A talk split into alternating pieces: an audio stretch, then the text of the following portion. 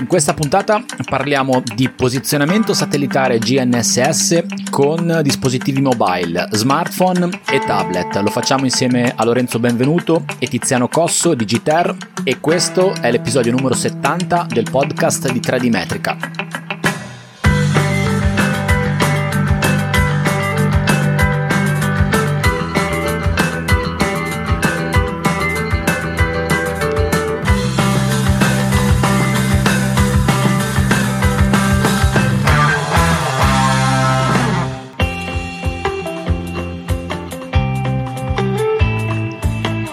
Ciao e benvenuti in una nuova puntata del podcast di 3D Metrica. Io sono Paolo Corradeghini e questo è il podcast dove si parla di topografia, di mappe, di strumenti di misura, di software, di geomatica, di cartografia. Nella puntata di oggi parliamo di posizionamento satellitare, parliamo di posizionamento GNSS utilizzando nello specifico dispositivi mobile, quindi dispositivi che ci possiamo portare sempre dietro, che ci stanno comodamente in una tasca, quindi gli smartphone e i tablet.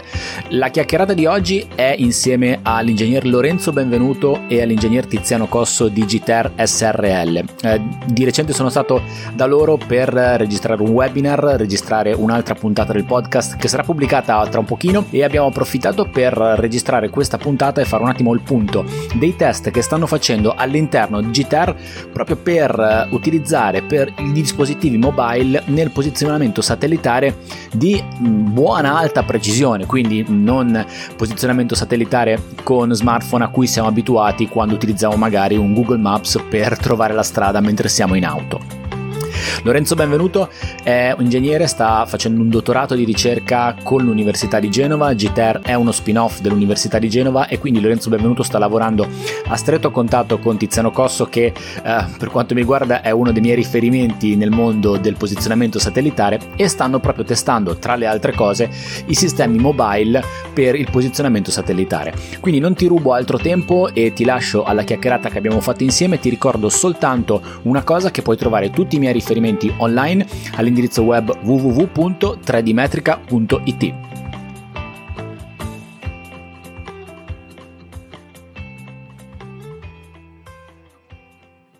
No, vorrei iniziare con questa cosa che hai detto tu, che questo settore è, tutto futuro, no, niente c'è, passato. C'è cosa, più futuro che passato. Più, spiegami cosa vuol dire. Non abbiamo ancora iniziato. Stiamo già registrando. sì, sì.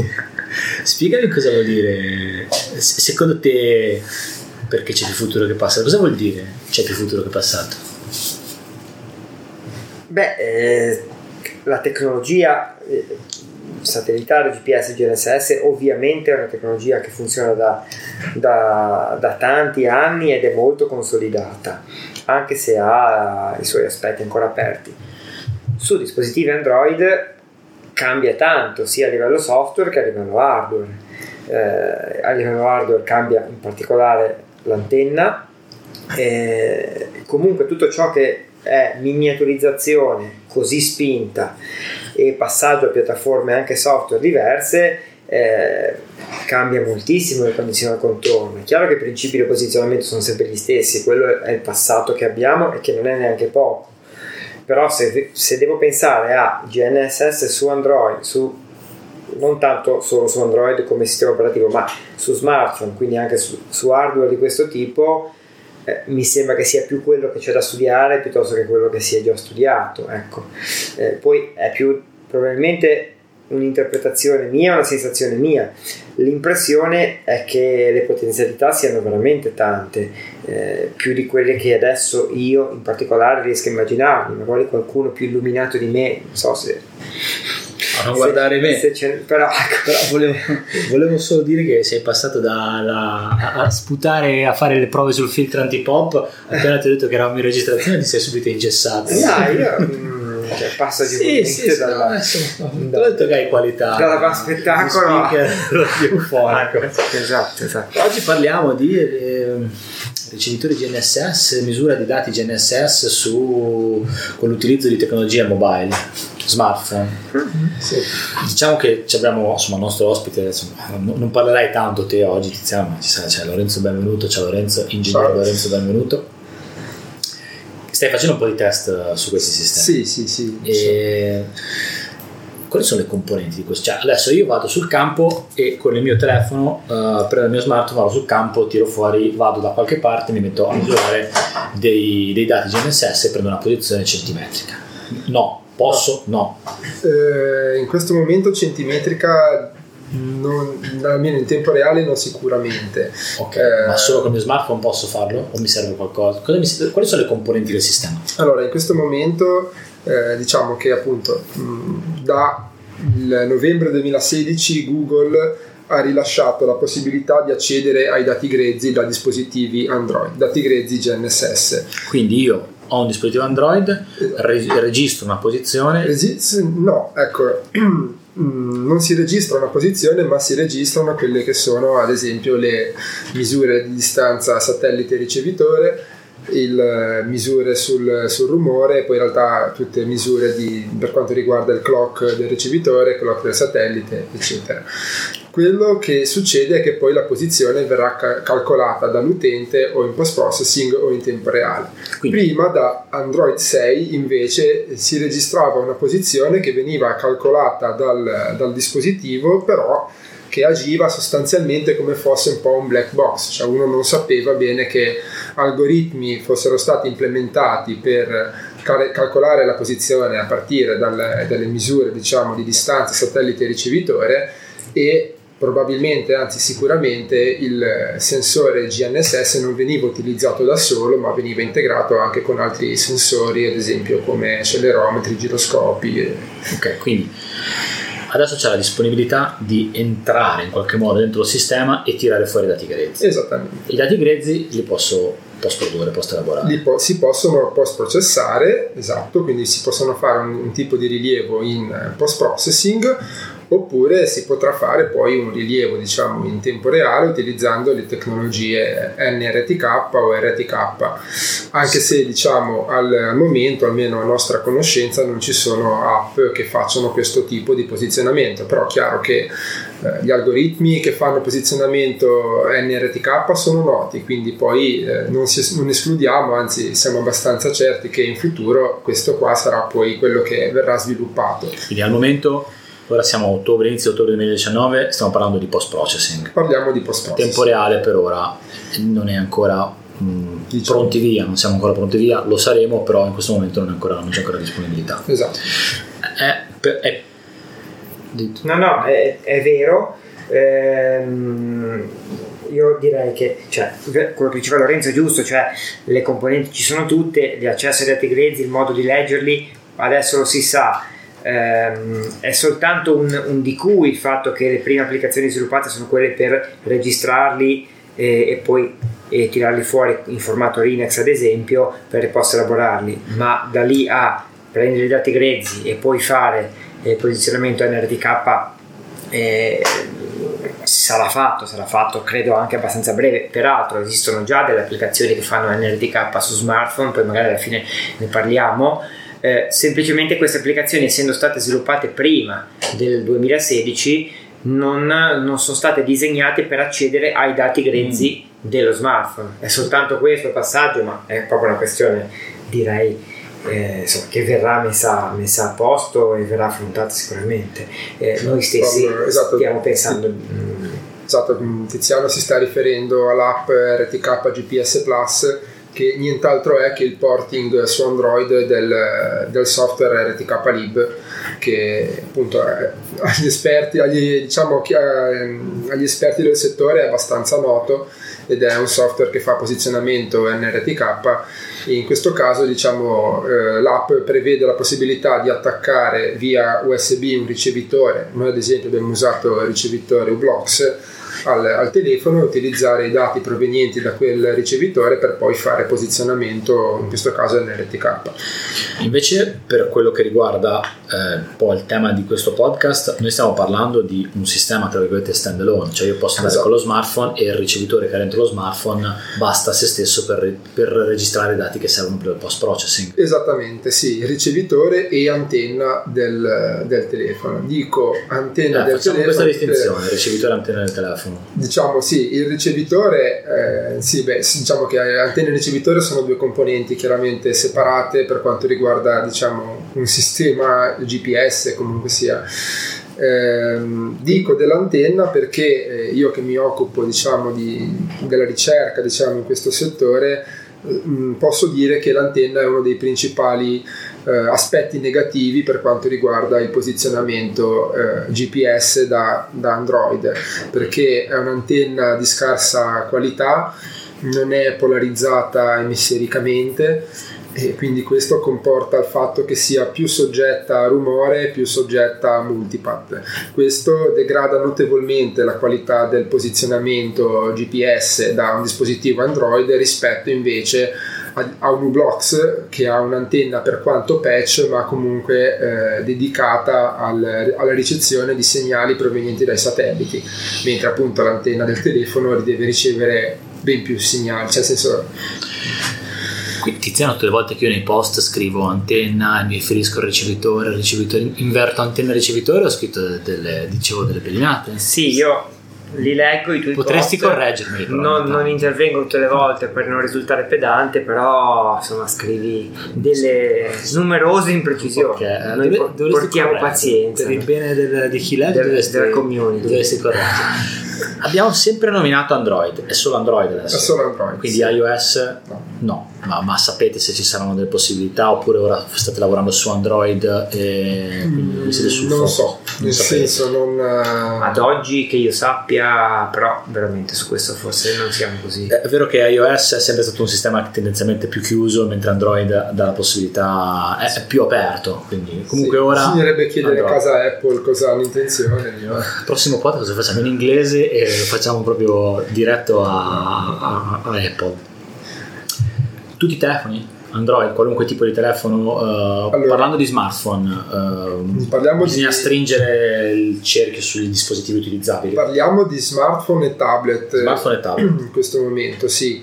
Uh, il sistema operativo che deve essere a bordo dei, dei telefoni è almeno Android 7 Okay. E comunque sia, se si vuole avere diciamo, la certezza di avere accesso ai dati grezzi, eh, bisognerebbe avere un dispositivo diciamo, eh, rilasciato almeno nel 2017 mi viene da dire perché telefoni che hanno ricevuto l'aggiornamento ad Android 7 alcuni potrebbero eh, non avere accesso ai dati grezzi. Ad esempio il mio parlo di un Huawei P9 Lite eh, non è stato venduto con Android 7, è partito con Android 6 se non ricordo male, ha ricevuto l'aggiornamento ad Android 7 ma non ha accesso comunque ai dati grezzi. Ok, quindi è importante che il sistema operativo parta già da un Android 7 superiore. Direi di sì. Ok. Sì.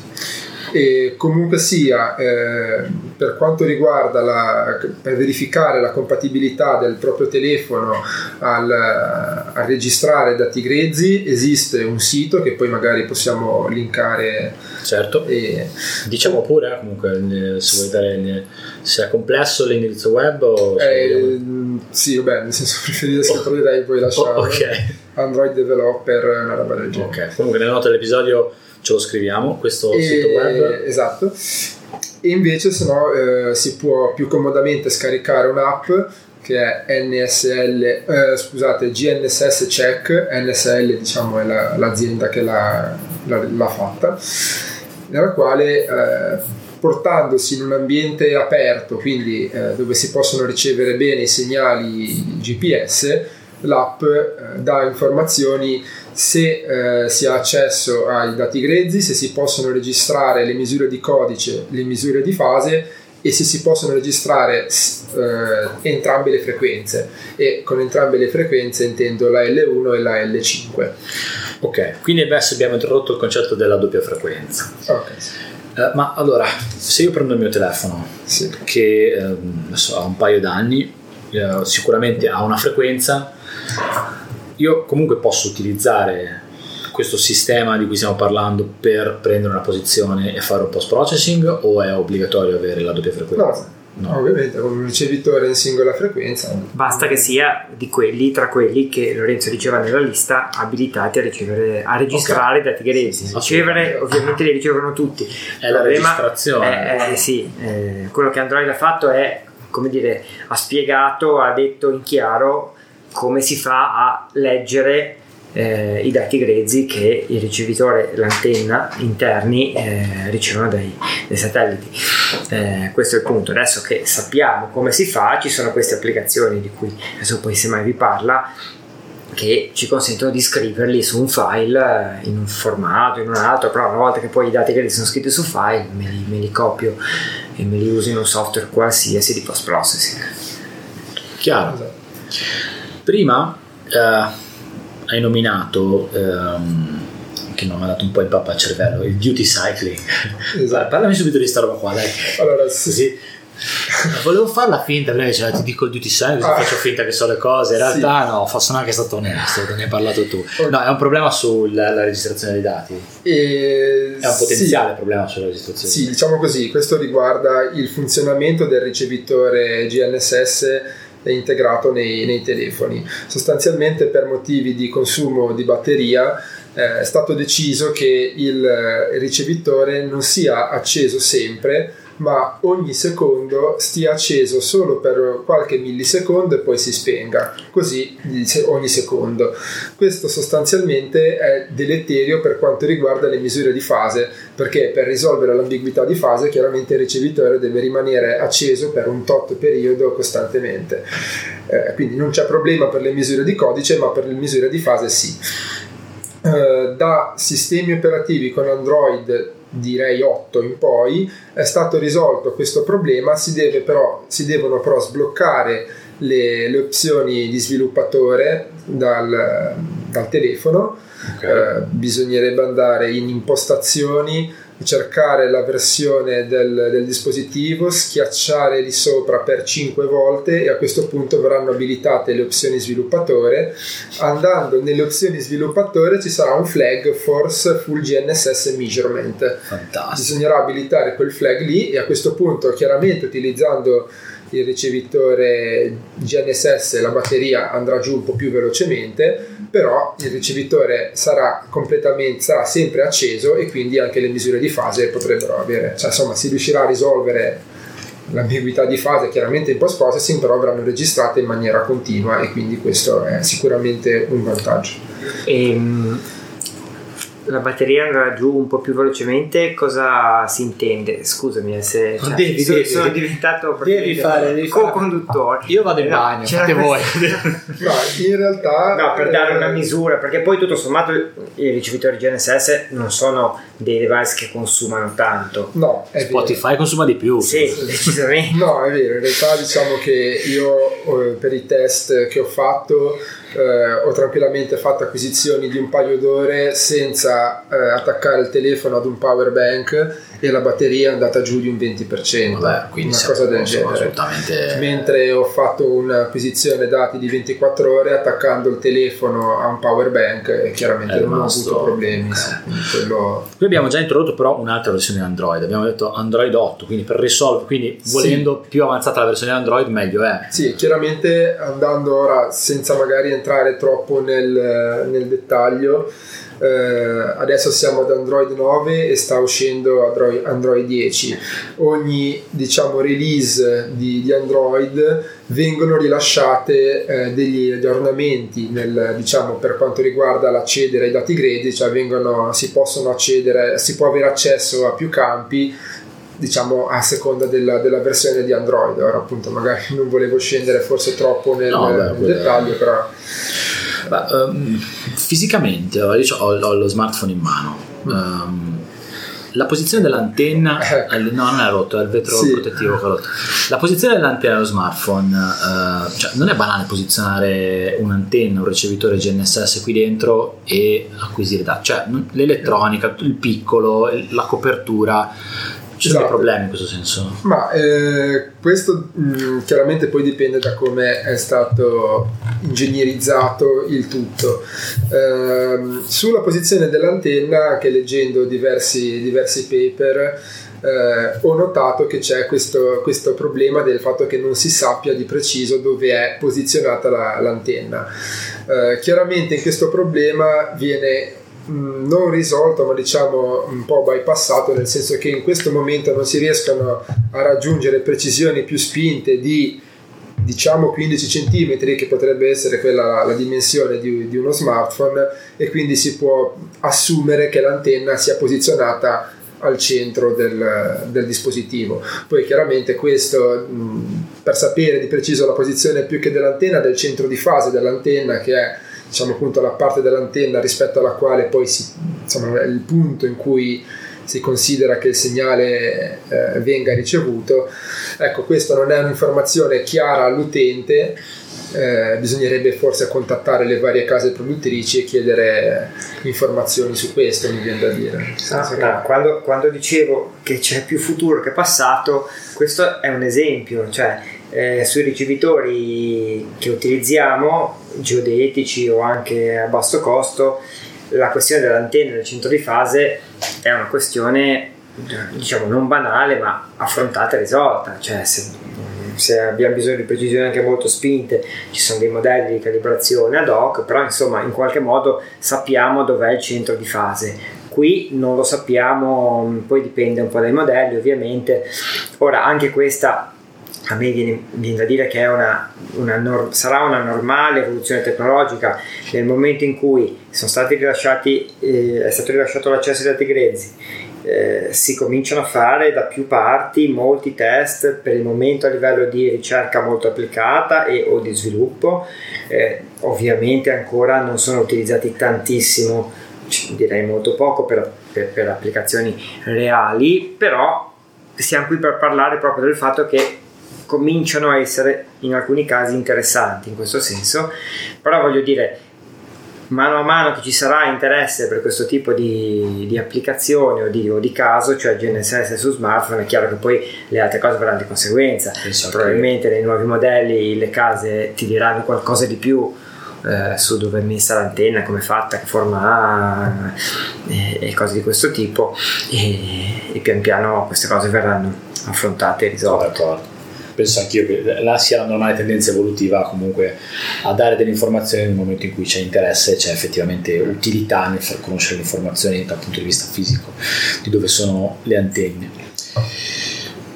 Di cosa possiamo parlare adesso? Ah, dunque, eh, forse possiamo fare un attimo un chiamiamolo un focus sulle varie app che sono presenti Vai. in questo momento Perfetto. per eh, registrare i dati grezzi, nel senso che forse ho accennato prima per quanto riguarda dell'app eh, rilasciata da, da, Google nel quale un'app che non si trova sul Play Store in realtà ma eh, viene rilasciata, è rilasciata su GitHub possiamo poi lasciare ovviamente anche okay. in questo caso e anche nei vari altri casi lasciamo i link comunque okay. eh, questa app di Google diciamo non salva i dati in formato Linux ma ehm, li salva diciamo, in un formato diciamo CSV nel quale vengono eh, elencati tutti i vari campi al quali si può avere accesso, eh, quindi misure di clock eh, del, del okay. clock del ricevitore, del tempo invece del trasmesso dal satellite, misure di fase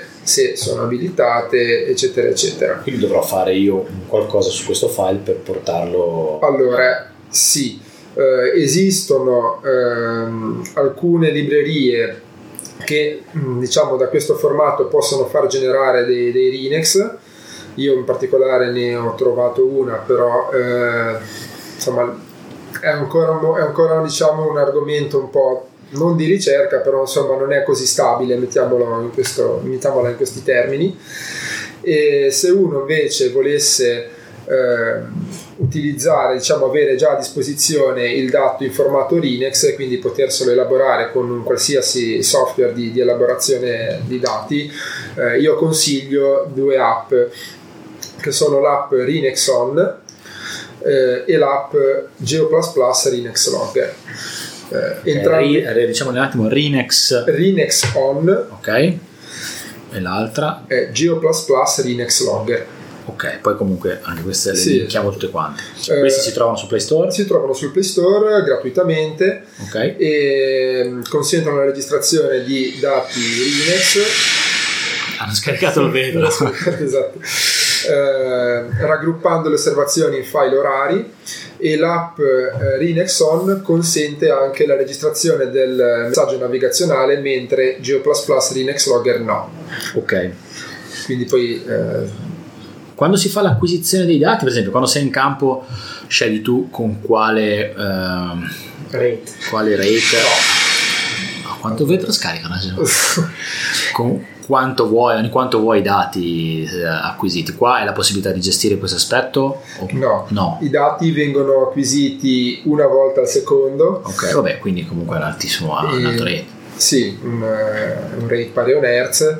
E, però appunto non c'è la possibilità di cambiare questo, questo aspetto. Ok, però comunque la cosa positiva è che ne hai tanti, do- ne hai tanti eventualmente li scrivi dopo, che è Sì, diverso sì, che non Li, sì. li sottocampioni dopo. Questa è un'altra questione strettamente lato software. o Comunque immagino anch'io che quando poi eh, l'applicazione verrà modificata, magari ci sarà anche questa ipotesi. Non si possono fare acquisizioni per esempio a 10 Hz, quindi Ok. 10 dati al secondo non si Non si possono possono prendere.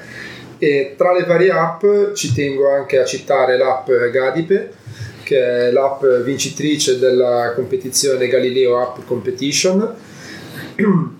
È un'app che eh, prevede sostanzialmente eh, due modalità, una modalità eh, common user nella quale diciamo una, un utente, eh, una, un- diciamo un'interfaccia per un utente più inesperto, quindi è un po' user, user friendly e avrà accesso giusto alla, alla posizione, mentre c'ha un'interfaccia invece mh, più complicata, mh, invece rivolta al- all'utente più esperto che magari vuole avere accesso ai dati grezzi e a diverse eh, informazioni, eh, ad esempio appunto riguardando banalmente salvarsi i dati grezzi. Mm, Quest'app inoltre avrà la possibilità di ehm, effettuare un posizionamento PPP. Eh, io ho conosciuto, ho avuto modo di conoscere gli sviluppatori e i quali mi hanno detto che questa modalità è stata testata poi verrà eh, successivamente rilasciata e ehm, hanno anche la- un'opzione per la decodifica del messaggio RTCM, quindi poi non escludo che in futuro si riesca a fare un posizionamento in RTK anche utilizzando questa, questa applicazione qua. Il vantaggio di avere un, uh, un dispositivo a doppia frequenza risposi- rispetto a quelli a singola frequenza, in che cosa si traduce? Allora, il, eh, allora, innanzitutto, eh, come è noto di nuovo, la doppia frequenza eh, permette la possibilità di elidere in modalità stand-alone l'errore eh, dovuto alla ionosfera, perché in quanto questo errore qua è un errore dipendente dalla frequenza e quindi con una combinazione eh, tra le due frequenze eh, si può elidere questo, questo tipo di errore qua. In realtà la frequenza L5 preme- mh, promette, diciamo, come tra le caratteristiche quella di essere più robusta nei confronti del, del multipath. Perché hai detto una cosa interessante, tu hai parlato dell'L5, per cui i- i dispositivi mobile a doppia frequenza in questo momento hanno L1 e L5. Esatto, Non L1. L1 e L2, ma L1 e L5. L1 e L5, poi chiaramente E1 e 5A per quanto riguarda la costellazione Galileo, Ok, che in realtà poi sono le stesse frequenze. ok, E- beh pure. Sì, niente, quindi il- la frequenza L5 eh, si dice che sia più eh, robusta, diciamo, nei confronti del multipath, che mh, è uno dei motivi per i quali eh, è stata, diciamo, implementata questa frequenza negli smartphone che appunto soffrono l'antenna implementata, l'antenna equipaggiata negli smartphone soffre molto di, di questo disturbo, ecco. Però io, a me nulla vieta che se ho un dispositivo che mi permette di, anche se ha una singola frequenza, se eh, soddisfa tutti i requisiti che abbiamo visto prima, mi scarico un'app, eh, disabilito il eh, duty cycling, posso registrare i dati, posso, posso fare un post processing dei dati. Sì. Che ne abbiamo accennato prima, che- di che precisioni stiamo parlando, che, che dato posso aspettarmi?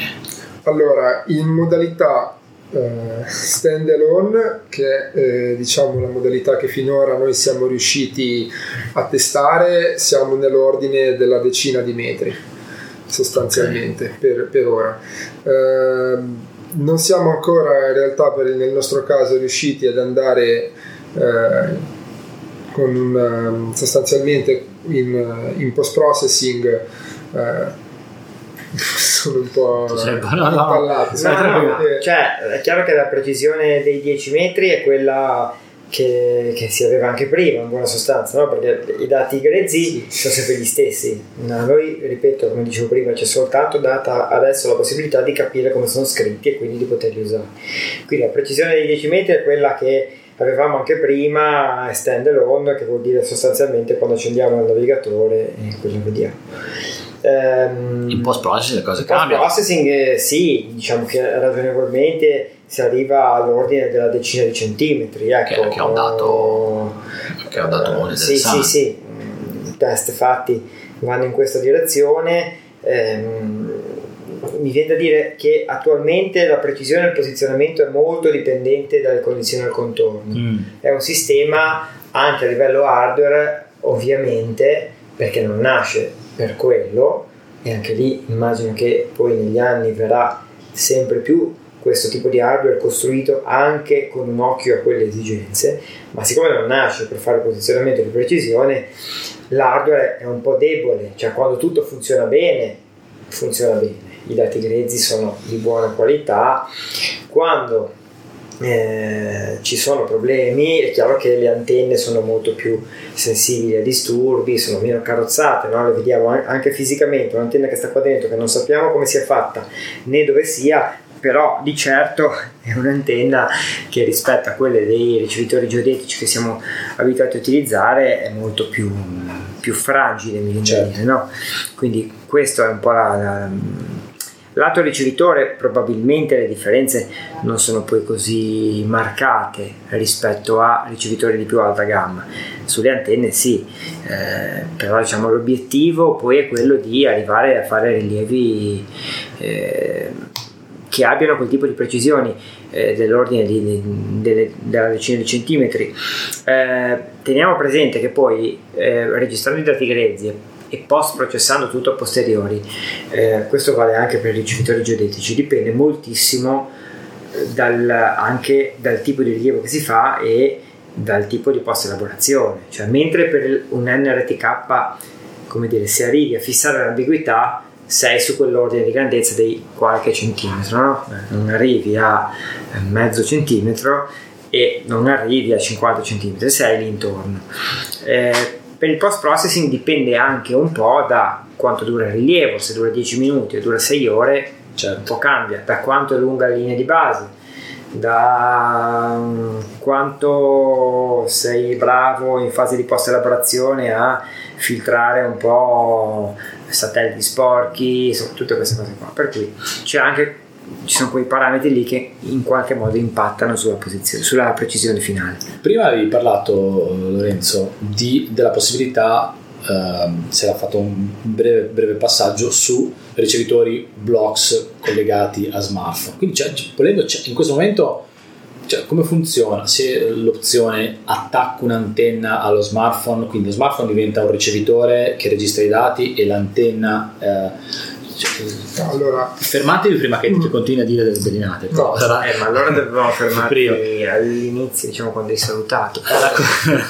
Raccontatemi la parte eventualmente integriamo in campo con un ricevitore UBlocks, ma spiegatemi anche l'UBlocks. Cioè, allora, in po'. realtà nel- nell'utilizzare un ricevitore Ublox con lo smartphone eh, sostanzialmente è la stessa configurazione, mi viene da dire, di utilizzare un ricevitore Ublox con un Raspberry, perché in questo caso lo smartphone non, non ha- non- non viene utilizzato per quanto riguarda il, il sensore GNSS, ma viene utilizzato semplicemente come eh, processore Ok, in questo caso. ok. E chi è il ricevitore chiaramente è l'Ublox con la sua antenna patch o qualsiasi antenna che venga adesso poi collegata.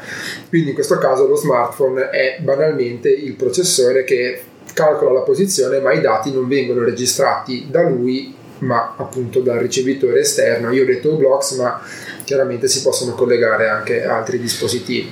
Il software, eh, l'app in questo caso è eh, RTK GPS Plus che appunto è RTK Lib, l'interfaccia è molto simile mm, ris- eh, a quella di, di RTK Lib, quindi eh, uno, mm, un utente che è già un po' esperto, che ha già utilizzato RTK Lib, non farà fatica a ritrovarsi in, in, questa applicazione. Però diciamo che alla fine lo smartphone diventa soltanto un appoggio che... Esatto. Ah, eh, cioè, la configurazione è esattamente identica a quella che noi tutti siamo abituati ad avere in campo quando usiamo ricevitori geodetici. Abbiamo un controller, che in un caso è un controller, nel nostro caso lo smartphone, abbiamo un ricevitore GNSS che in un caso è il ricevitore, nell'altro caso è il nostro ad esempio U-Blocks piccolino.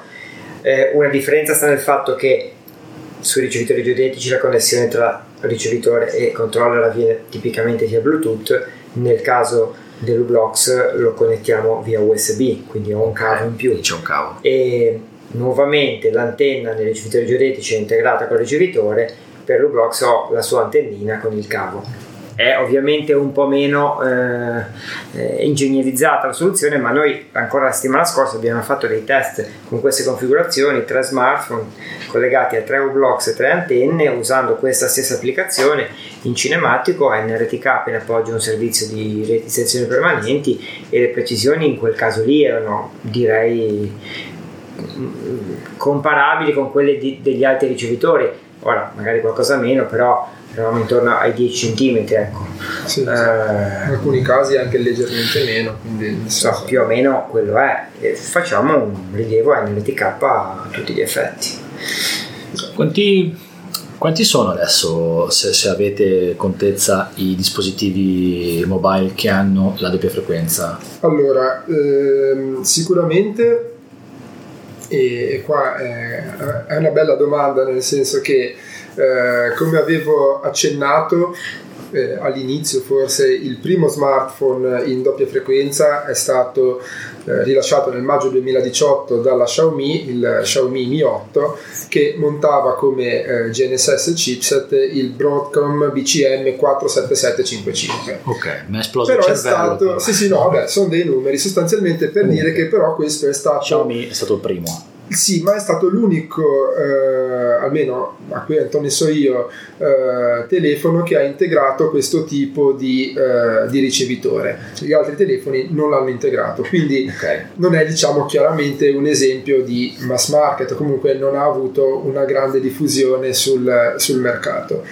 Ehm, invece i dispositivi che montano, tutti i dispositivi che montano il, mm, come processore eh, Qualcomm Snapdragon 855, anche qua sono numeri, poi magari uno potrebbe andare a controllare se il suo smartphone effettivamente monta questo tipo di processore. Dove lo può vedere? Nelle specifiche si trova o bisogna nelle... scavare proprio a fondo? Ma allora diciamo che eh, nelle specifiche del, dello smartphone si trova Uh, c'è un'app, l'equivalente di C più Z per, per, Android, un'app che dice tutte le informazioni del okay. telefono, uh, lì vede anche il nome del, del, processore, perché ecco questo non è un, è il processore del telefono che monta anche un, un ricevitore GNSS. Questo appunto è un ricevitore in doppia frequenza e diciamo che i, processi, i telefoni che montano questo processore sono quantomeno una ventina, una roba del genere. Posso citare ad esempio l'LG V50, il Lenovo Z6 Pro, l'Asus Zenfone 6,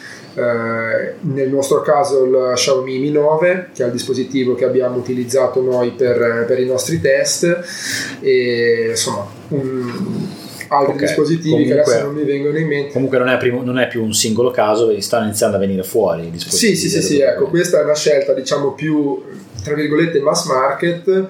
Eh, Dico tra virgolette perché mass market a volte può essere associato a un basso costo del, del dispositivo, eh, poi uno va a controllare e vede che un dispositivo del genere è capace a costare 500-600 euro, allora uno mi dice ma non è troppo mass market. Non è proprio massa, però... Effettivamente se uno poi va a vedere i prezzi degli, degli smartphone eh, ultimamente, insomma quelli di, di fascia alta quantomeno hanno dei prezzi su questo ordine di grandezza. Ecco. Diciamo mass market nel senso che ha una diffusione maggiore, cioè che questo eh, processore è montato in diversi dispositivi, mentre quello del Mi 8 era montato solo su quello. E, boh. Ci sono delle... Mh, da un punto di vista delle community online, dei, dei, riferimenti, siti, adesso parlo di forum, sono un po' una parola un po' datata, però c'è comunque, ci sono dei riferimenti online su cui seguire questi sviluppi del, del, del rilievo e del posizionamento su mobile?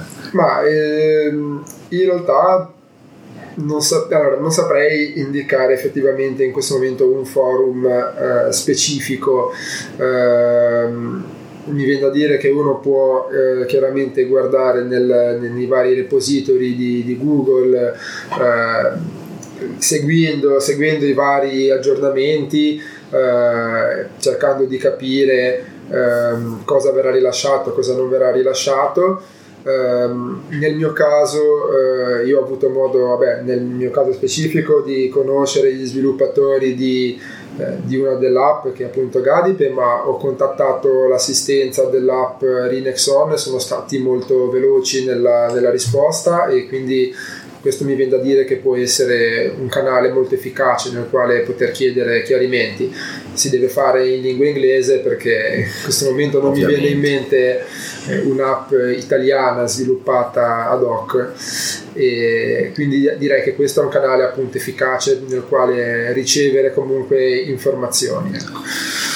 Tiziano, non so cosa si stai giocando al telefono, stai mandando messaggi. Non so, mi Sto controllando i dati grezzi. Dati grezzi. controllando i dati grezzi, esatto. Uh, un tuo auspicio o una tua previsione sul futuro, che sarà futuro di questo, di questo sistema di posizionamento? Quale potrebbe essere? Cioè, qual è? Non quale potrebbe essere? Ora io questa è una domanda già un po'. Eh, la faccio sempre alla fine la domanda sull'auspicio, sulle, eh, sulle Lo so, però questa è una tecnologia, sai, finché mi chiedi l'auspicio su tecnologie un po' più consolidate, questa, come dicevo all'inizio, la tecnologia in sé è molto consolidata. In questo contesto, io credo che ehm, l'apertura che Android, che Google ha, ha, ha concesso, eh, aprirà a a, tante applicazioni. L'impressione che ho adesso è che siano applicazioni veramente in contesti diversi da quelle per cui abbiamo sempre pensato in posizionamento GNSS di precisione. Ehm, e che francamente non riesco neanche a, a, a immaginare, o meglio, qualcosa sì, ad esempio penso al discorso legato all'automotive o a tutto ciò che riguarda la guida autonoma per cui mh, mm, credo che sia un, un importante passo avanti. Ehm, quello è il primo che mi viene in mente. Però io credo che apri- potrebbe aprire anche proprio un cambio di, così, di paradigma eh, nel mondo GNSS di precisione. Ehm, siamo ancora in una fase abbastanza mi viene a dire embrionale, ora in realtà alcuni, alcune funzioni, cioè la registrazione di dati grezzi e la post elaborazione sono già possibili con tutte le accortezze che abbiamo detto.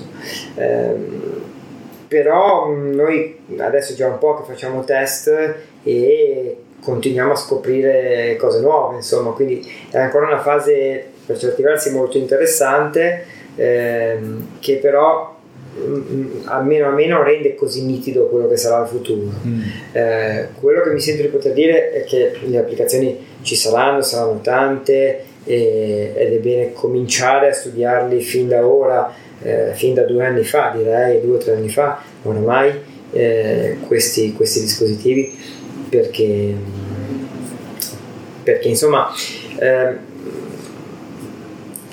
sono dispositivi che tutti quanti abbiamo, che tutti quanti utilizziamo, per cui ehm, veramente si, si, toglie un po' una barriera all'ingresso no? rispetto all'acquisto del ricevitore geodetico che è gioco a forza, vuoi per questioni di costi, vuoi per questioni anche di competenze, riservato a un pubblico molto specifico.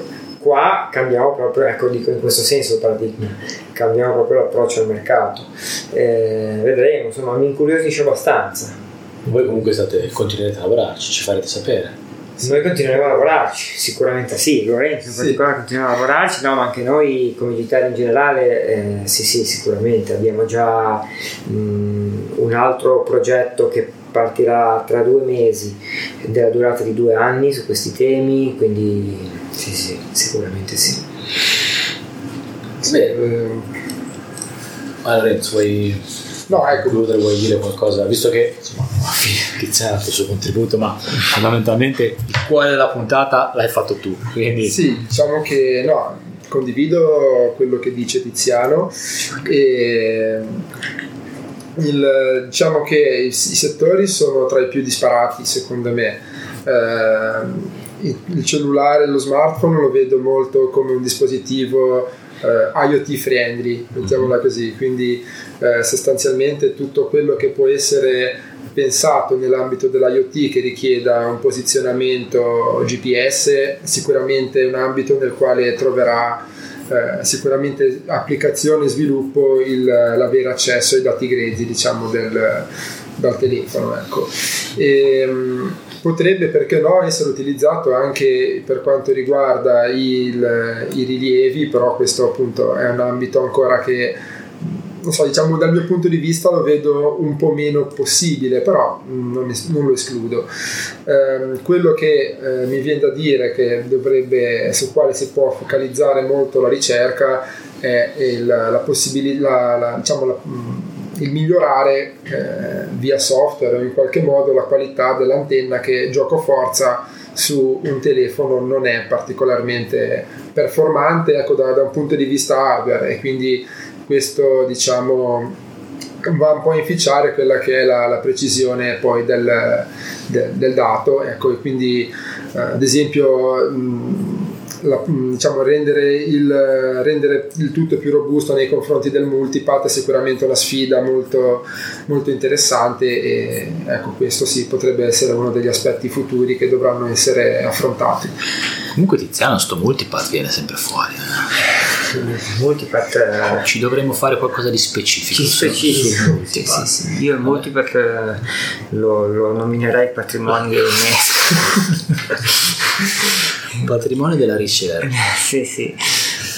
Lorenzo Benvenuto ti trovano online su gter.it, la tua email, Sì, non, eh. non per bypassare Tiziano, però uh, gter.it, eh, la tua email qual è? eh, Lorenzo.benvenuto chiocciolagiter.it Quindi possono scriverti Sì, sì, per contatti, certo. scambi, pareri. Sei stato a Lisbona? Stato a- Sono stato alla um, Summer School di ESA a Villanova de Cerveira in, in Portogallo. Ok. Sì, sì, Avete dove- parlato anche di questo? Sì, è lì che ho diciamo, avuto modo di conoscere un po' meglio gli sviluppatori dell'app eh, Gadipe, abbiamo avuto modo di fare qualche test insieme e poi in futuro dovremo elaborarli, quindi anche su questo potrebbero nascere diciamo, eh, no, sviluppi, vedremo, ecco, insomma. Puoi dire, puoi dire quello che vuoi. Una cosa, no, mh, solo per do- dovere di cronaca e di, e di completezza, tutta questa attività Lorenzo la sta facendo all'interno, è qui con noi a Giterra, la sta facendo all'interno di un dottorato di ricerca con l'Università di Genova. Ok. eh, per cui appunto a Lisbona è andato eh, a fare un'attività formativa all'interno del dottorato, eh, per cui ecco, la collaborazione stretta è poi col Dipartimento di Informatica Esatto, col Dibris. eh, dell'Università di Genova. Ecco. Ok. Ah, direi che abbiamo detto tutto, adesso tra dieci minuti Lorenzo ha call, per cui basta. Per cui lo lasciamo Direi riposare, sì, staccare sì. 10 minuti. Niente, noi ringraziamo 3D Metrica e il suo microfono portatile per l'ospitalità. Portatile insomma, pesa Portatile, più di tutti. esatto. Eh, era un po' che non facevo un podcast, eh, Ti è un po' mancato. eh, mi è un po' mancato. Un po' mancato. Ora sono di nuovo. Ma adesso ne facciamo un altro, visto che sono venuto a Genova cerchiamo di ottimizzare tutto quanto. Dai, Va Perfetto. grazie. grazie. Ciao.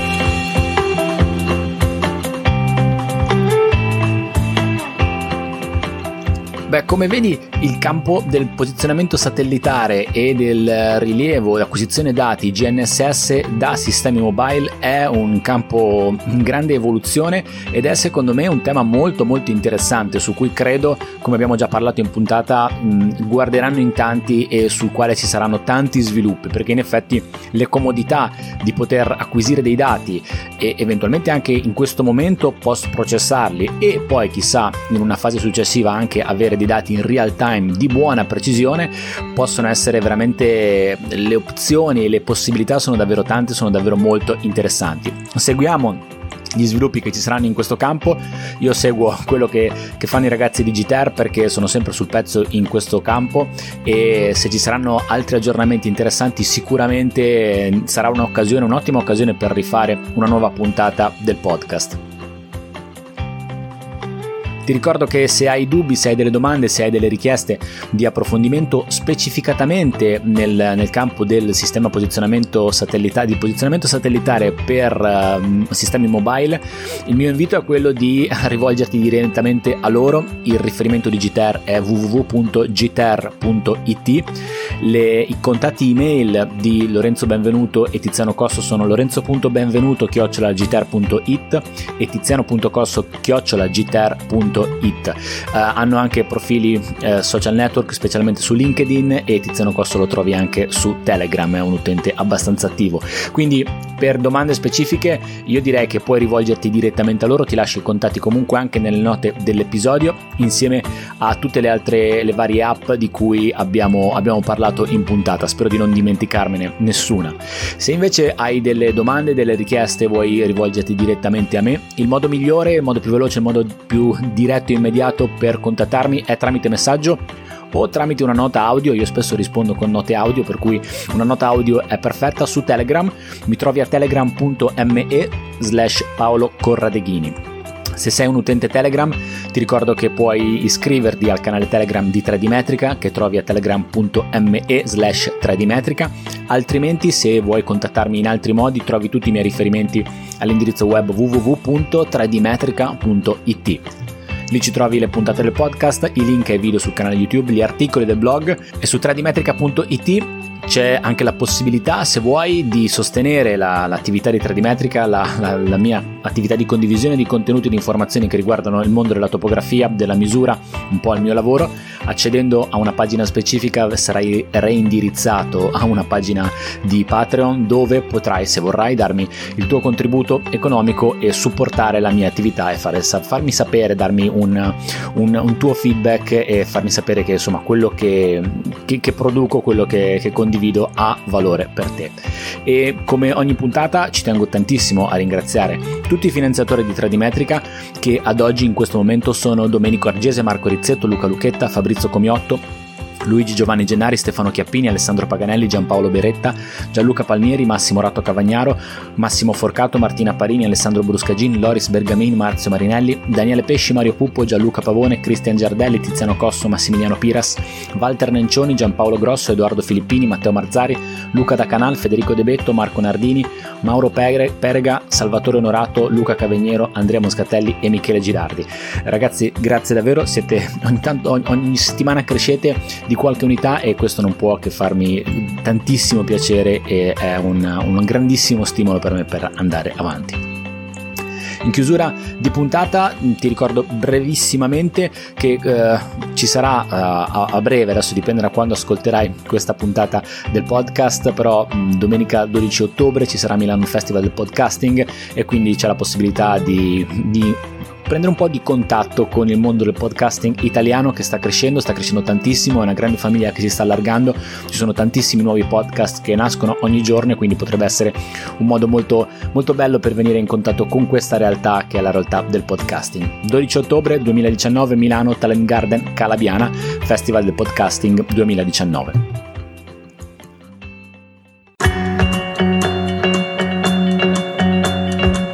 Io ti ringrazio per essere arrivato fin qua ad ascoltare questa puntata del podcast, do appuntamento al prossimo episodio e ti saluto fortissimo. Ciao da Paolo Corradeghini.